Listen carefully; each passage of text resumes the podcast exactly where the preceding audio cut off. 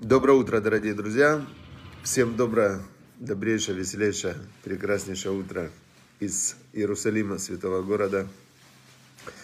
И мы продолжаем изучать Тору, продолжаем изучать Тору, наполнять свою жизнь, свою душу, свою голову, свой интеллект, а, свои эмоции наполнять, а, наполнять а, божественным светом, да. Такой вот, это очень интересно. То есть вот каждый, а, еще раз вернусь к вот этому примеру криптовалюты, что когда ты начинаешь ими пользоваться, то ты понимаешь, вот, например, вот этот номер с одной всего лишь одной всего циферкой неправильной, вот ты посылаешь кому-то, да, одна циферка неправильная и все, не дошел. Но если ты все циферки правильно написал, то, то бах, деньги перешли. А Теперь наоборот, получается, что откуда они берутся эти циферки? То есть откуда берется та цифра, которая становится э, эквивалентом какой-то суммы? Она берется потому, что тот, кто это создал, эти, их же много этих криптовалют, он каким-то образом э, как э, сделал условия игры, что если ты делаешь вот так, так и так, у тебя появляется вот такой номер, и он является эквивалентом какой-то суммы в долларах, понимаете? То же самое, то же самое Тора, заповеди. То есть, когда ты изучаешь Тору, ты присоединяешься своим интеллектом к, к интеллекту Всевышнего, назовем это так, да, идея высшего разума, высшего Творца, Создателя, который придумал и создал все это мироздание. То есть, представляете, да, это, это просто удивительно, у нас есть возможность э, люди же разные вещи читают, да, кто-то читает или слушает, или смотрит какие-то там каждый свое, да. Интересно, есть очень много людей, которые, которые любят жанр фэнтези. Фэнтези это литература фэнтези.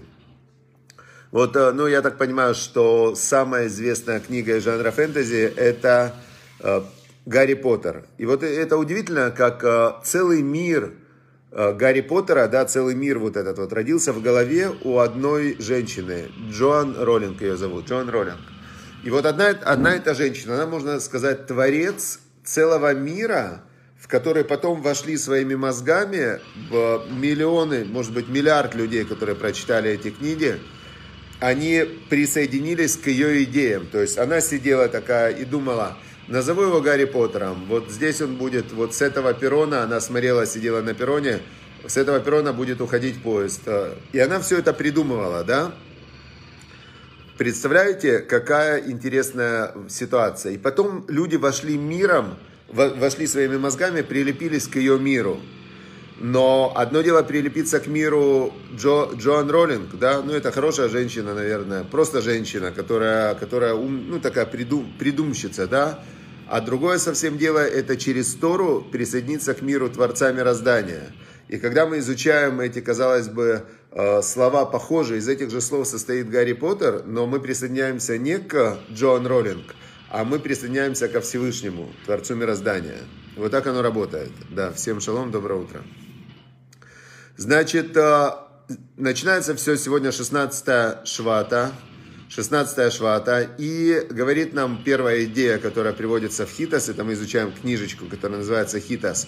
Хумаш, Тейлим Таня, это специальная хабатская э, Хабат э, так, выпускает эту книжку, чтобы каждый день все учили Тору. Я вам очень советую перейти по ссылочке Гриша Цибуль Шалом и значит, перейти, скачать эту книжечку. Каждый день мы даем эту книжку для скачивания, и можно по ней очень много дополнительно почитать. Да, поддерживаю все хорошие пожелания. Значит, э, Хабадский Ребе, Ребе Шалом, Дов, Ребе Шалом Довбер, он сказал, сказал так, что между холодностью и безверием тонкая перегородка. Значит, божественность, он говорит, это пламя огня, и учиться и молиться необходимо с горением сердца. Таким образом, чтобы все кости мои произносили слова Всевышнего в Торе молитве, это он приводит э, из псалмов Давида, э, одно из выражений, как царь Давид говорил, что «Коля цматай, все мои кости, они прославляют Всевышнего». Значит, что значит между холодностью и безверием тонкая перегородка? Вот живет человек, и у него внутри, как вообще все люди живут? Все люди живут а, все хотят одного и то же. Все люди в мире, все одинаковые во всех поколениях. Все люди во всех поколениях хотят, чтобы им было хорошо. Все хотят, чтобы было мне хорошо. и Ирина Захарова, и Евгений Файнгольд, и, и все, Дональд Трамп, все люди одинаковые без исключения, все хотят, чтобы им было хорошо. И всю свою жизнь каждый человек без исключения всеми своими возможностями ищет э, состояние хорошо, чтобы ему было хорошо. Как он знает, что ему хорошо?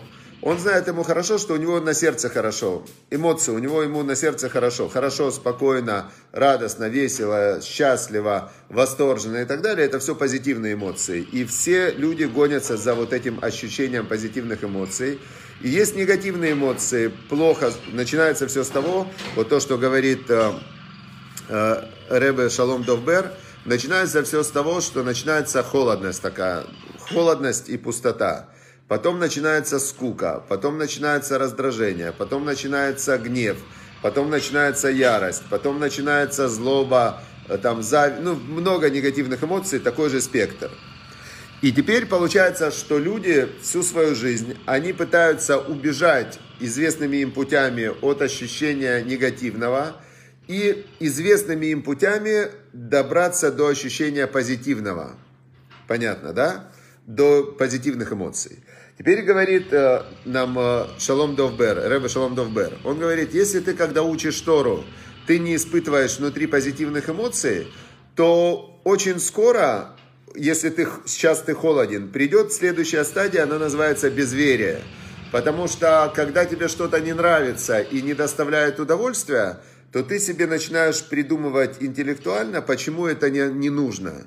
То есть, э, как люди, которые не делают зарядку, они себя уговаривают, что это им не нужно. Люди, которые курят, они себя уговаривают, что это им не вредно. То есть человек идет за эмоциями, и он потом себе интеллектуально оправдывает э, свои, свои действия. Понятно, да? Теперь говорит, вот давайте вдумаемся еще раз. Между холодностью и безверием тонкая перегородка. Как только ты начинаешь учиться, молиться, и у тебя нет там позитивных эмоций, то следующий этап наступает безверие. Но если ты, когда молишься, когда ты, когда ты учишься, когда ты выполняешь заповедь, ты включаешь туда ощущение радости, горения сердцем, да, такого воодушевления. А, на иврите есть хорошее слово итлавут. Итлавут это ты в таком вот прямо как пламя, как ты зажигаешься. Тогда, тогда вот именно так и нужно служить Всевышнему. А, есть а, такое выражение, что шхина, божественное присутствие, э, она есть только в радости. То есть пророки, когда они входили в состояние связи со Всевышним, они находились в радости. Радость это яркий критерий, яркий критерий того, что ты действительно с Богом в контакте, вошел в контакт. Значит, э, как этого добиться?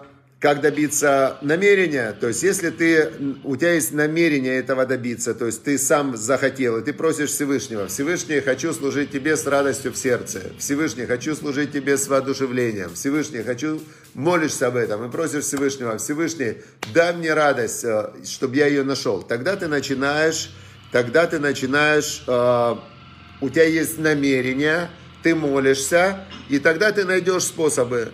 Но самое простое это именно в момент, когда ты выполняешь заповедь Всевышнего, просто об этом подумать и настроиться, что сейчас я э, человек, да, человек, э, вертикально ходящая лужа, таблица Менделеева, разбавленная водой, которая э, почему-то может двигаться, по, не почему-то, а чудом Всевышнего, по воле Всевышнего я могу двигаться, и у меня еще все системы работают вообще. И у меня мало этого, у меня есть возможность поговорить со Творцом Мироздания, выполнить Его волю. Я могу сейчас во время молитвы просто закрыть глаза и сказать Ему, там, Папа, или просто Бог, э, Творец, Создатель. Вообще это же чудо. Когда ты это осознаешь, когда ты это осознаешь, и ты вот действительно фокусируешься на этом моменте, что я такой-то, такой-то, сейчас я вступаю в контакт с Творцом Мироздания через молитву, через заповедь, через изучение Торы. И тебя в этот момент по-любому накроет такая волна воодушевления, радости и счастья, что это высшее, что человек может в этом мире достигнуть. Ничего рядом не, вообще даже рядом не стоит, никакие земные там радости, аспекты, удовольствия, все, все приходящее. А это действительно пик вообще, ради чего мир был создан. И а, вот так вот надо служить Всевышнему, чтобы внутри было пламя, огонь такой прямо, огонь, огонь радости. А, значит, а, дальше, дальше говорит Рэбе Любавичи такую идею. Значит, он говорит, сначала был только Бог, только один. Он был один, един, без начала, без конца, без структуры. И не было покоя, не было шалома, да, тут перевод на русский, но я думаю, что там было на иврите слово шалом. Значит, не было шалома, потому что не с кем было делать шалом. Он был один, един, и он и так и был шалом. Всевышний есть шалом. Но делать шалом было не с кем, потому что он же один. Потом, когда он создал мироздание, когда пошло мироздание, то есть он создал десятью изречениями, он создал мироздание, появился человек, у человека появилась жена, там ангел и вся вот эта вся система, тогда, тогда возникла потребность в шаломе. Когда есть много разновекторных сил, разновекторных желаний, то то тогда, тогда как раз возникла потребность вот в этом шаломе. И вот здесь он нам объясняет, что шалом это не однообразие, а шалом это когда множество находит высшее единство. То есть когда все это множество вдруг понимают, что есть же все равно, это множество, оно условное. Все равно на каком-то уровне все соединяется в одно. Все из одного источника питается, все из одного корня питается. И в принципе все люди, они где-то соединяются в одно целое на уровне божественности, соединяются в одно целое. Получается, что то, что внутри есть расхождение, это, это такая иллюзия. И вот тогда наступает настоящий шалом. И, значит, э, интересно еще раз, что в иврите это все математически, в Торе это все математически указано. Есть слово эхад. Эхад это один. Эхад это один. Э, Шма Исраэль, Адойной Элоэйно, Адойной Эхад. Эхад это один. Теперь слово «один», у него числовое значение буквы «алиф» это единичка, «хет» это 8, «далит» это 4, вместе 13. И слово «аава» – любовь. «Аава» это тоже его числовое значение 13.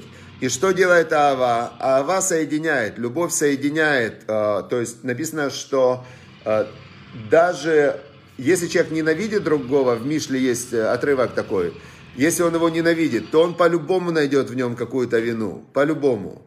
Но даже если человек, а если человек любит, тогда же преступление он оправдает. То есть Ава, она действительно соединяет все в единое целое. И главная заповедь в Торе «Ваавта лиреха камоха» – «Возлюби ближнего, как себя». И вторая главная заповедь – это возлюби Господа Бога твоего всем сердцем твоим, всей душой твоей, всеми силами твоими. То есть Аава как раз это и есть, любовь это и есть э, путь к шалому, к единству, к единству со Всевышним. И, в общем, это пик вообще, э, если вот э, поймать вот это состояние, и понять, что ты выполняешь в этот момент заповедь, и помолиться, чтобы Всевышний тебе помогал выполнять эту заповедь, то ты через любовь соединяешься и с людьми, и со Всевышним, и с собой, и вообще тогда наступает экстаз, пик вообще удовольствия, и это то, в принципе, зачем люди гоняются в этом мире. Просто они почему-то думают, что они могут достигнуть хорошо через плохо. Они могут достигнуть э, какой-то внутренний покой через войну. То есть это очень странно, знаете, когда люди у людей возникают какие-то трения, и они вместо того, чтобы эти трения убрать, они раздувают огонь, думая, что когда они победят, то им станет лучше. Но потом наступает война, война, война, война, и они думают вообще, а зачем это все было, лучше-то не стало. Покажите мне хоть одну войну, после которой стало лучше. Особенно тем, которые в ней погибли. Это же ужасно. Хорошо. Теперь мы возвращаемся к недельной главе. Сегодня у нас отрывок из главы Итро. Значит, начинается он с того, что мы видим, как Маше Рабейну, Маше Рабейну, Моисей, великий пророк, пророк пророков, который со Всевышним разговаривал, человек, который только что разговаривал с фараоном, и фараона ему говорил, что сейчас Всевышний сделает там 10 казней, все. И тут ему тесть его, Итро, тесть, значит, ему дал совет по поводу, как судить народ, и написано «Ваишма Моше леколь хотно» и послушал Моше голос своего тестя.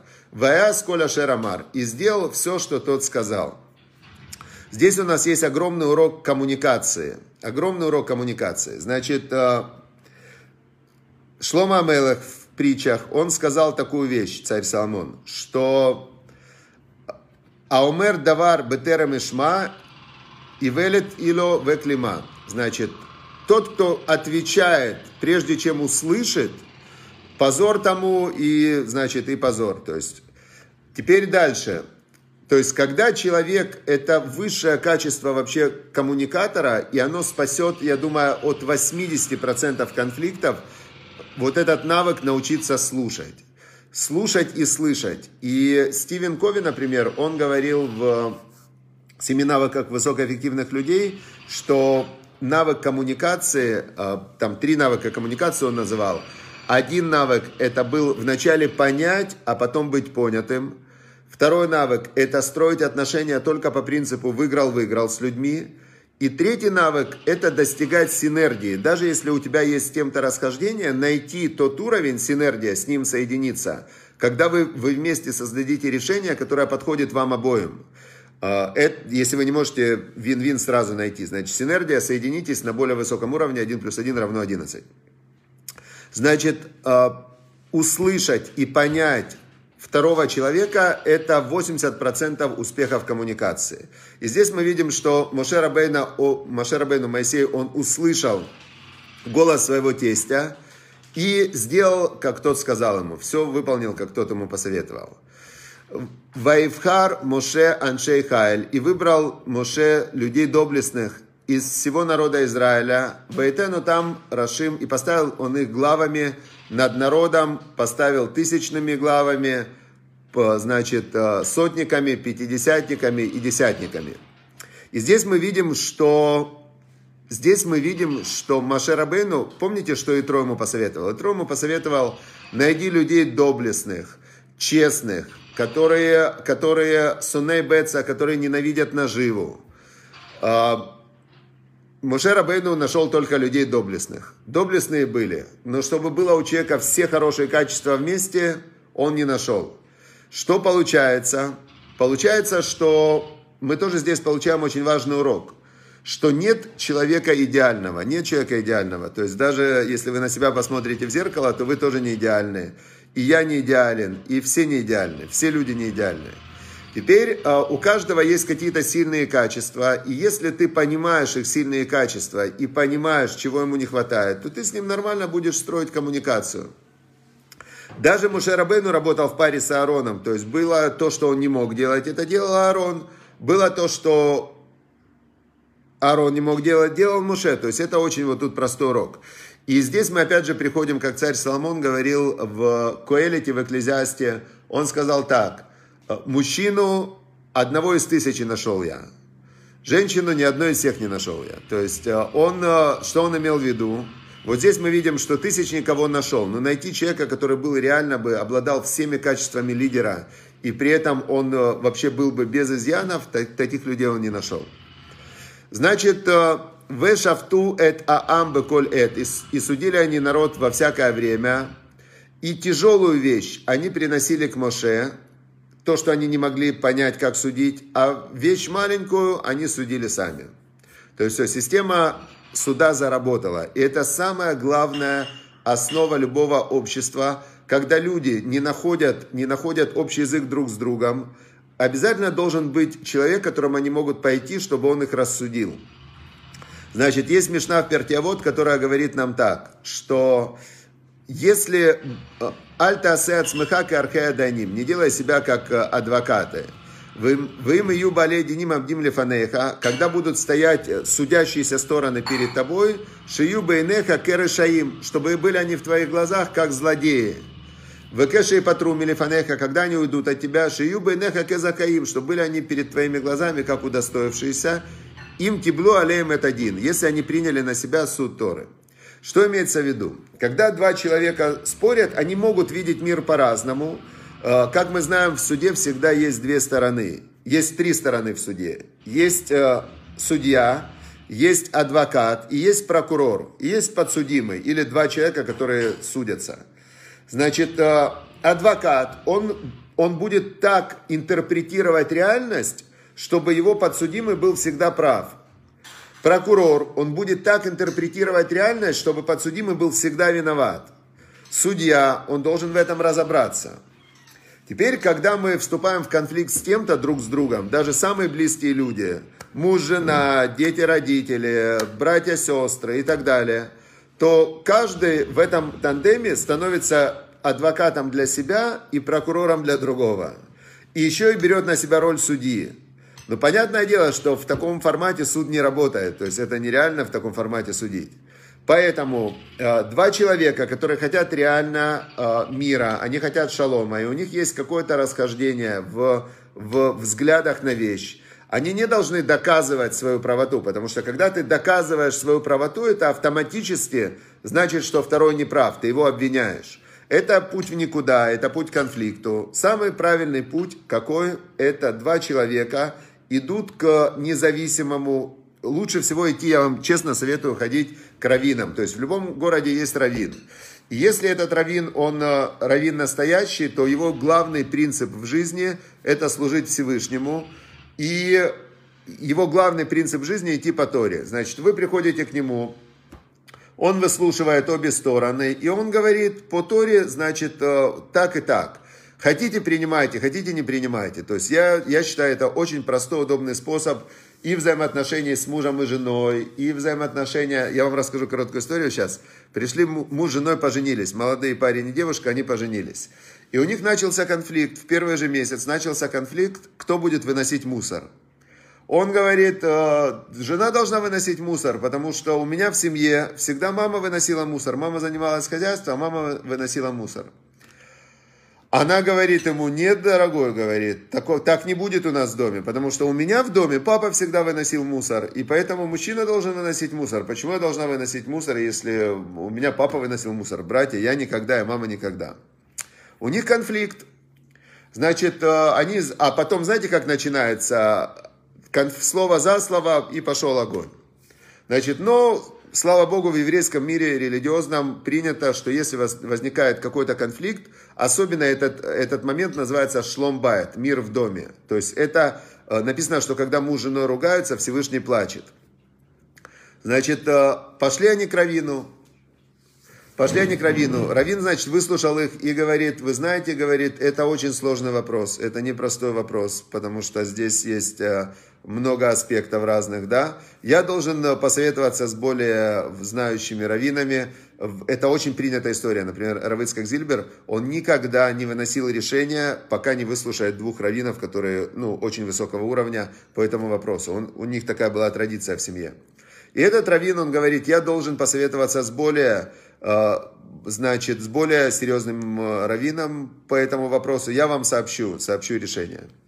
Значит, ну, они ждут решения. Вечером стук в дверь, они открывают дверь, стоит Равин. Они говорят, этот, кому они пришли, пожилой такой Равин, ему там 80 лет. Они говорят, что, какое решение? Он говорит, вы знаете, еще пока решения нет, но я решил, что пока нет решения, я вытяну у вас мусор, чтобы у вас не было конфликтов, я вытяну. И он, значит, говорит, дайте мусор, я пойду вытяну.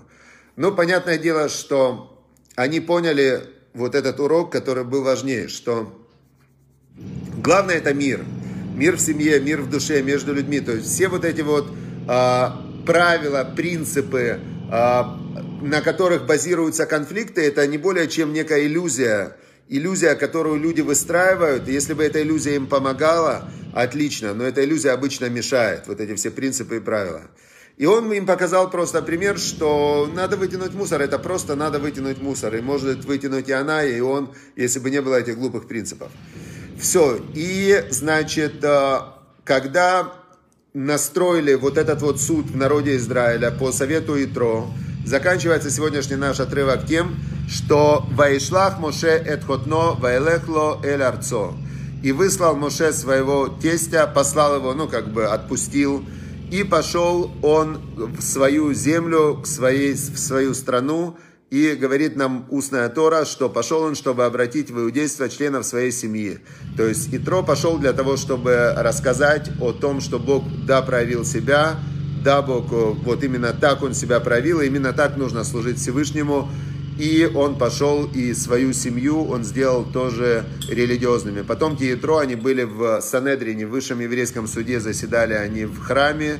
И э, насколько говорят друзы, что вот они тоже потомки, потомки Ятро, что есть целый народ, э, который верит в единобожие.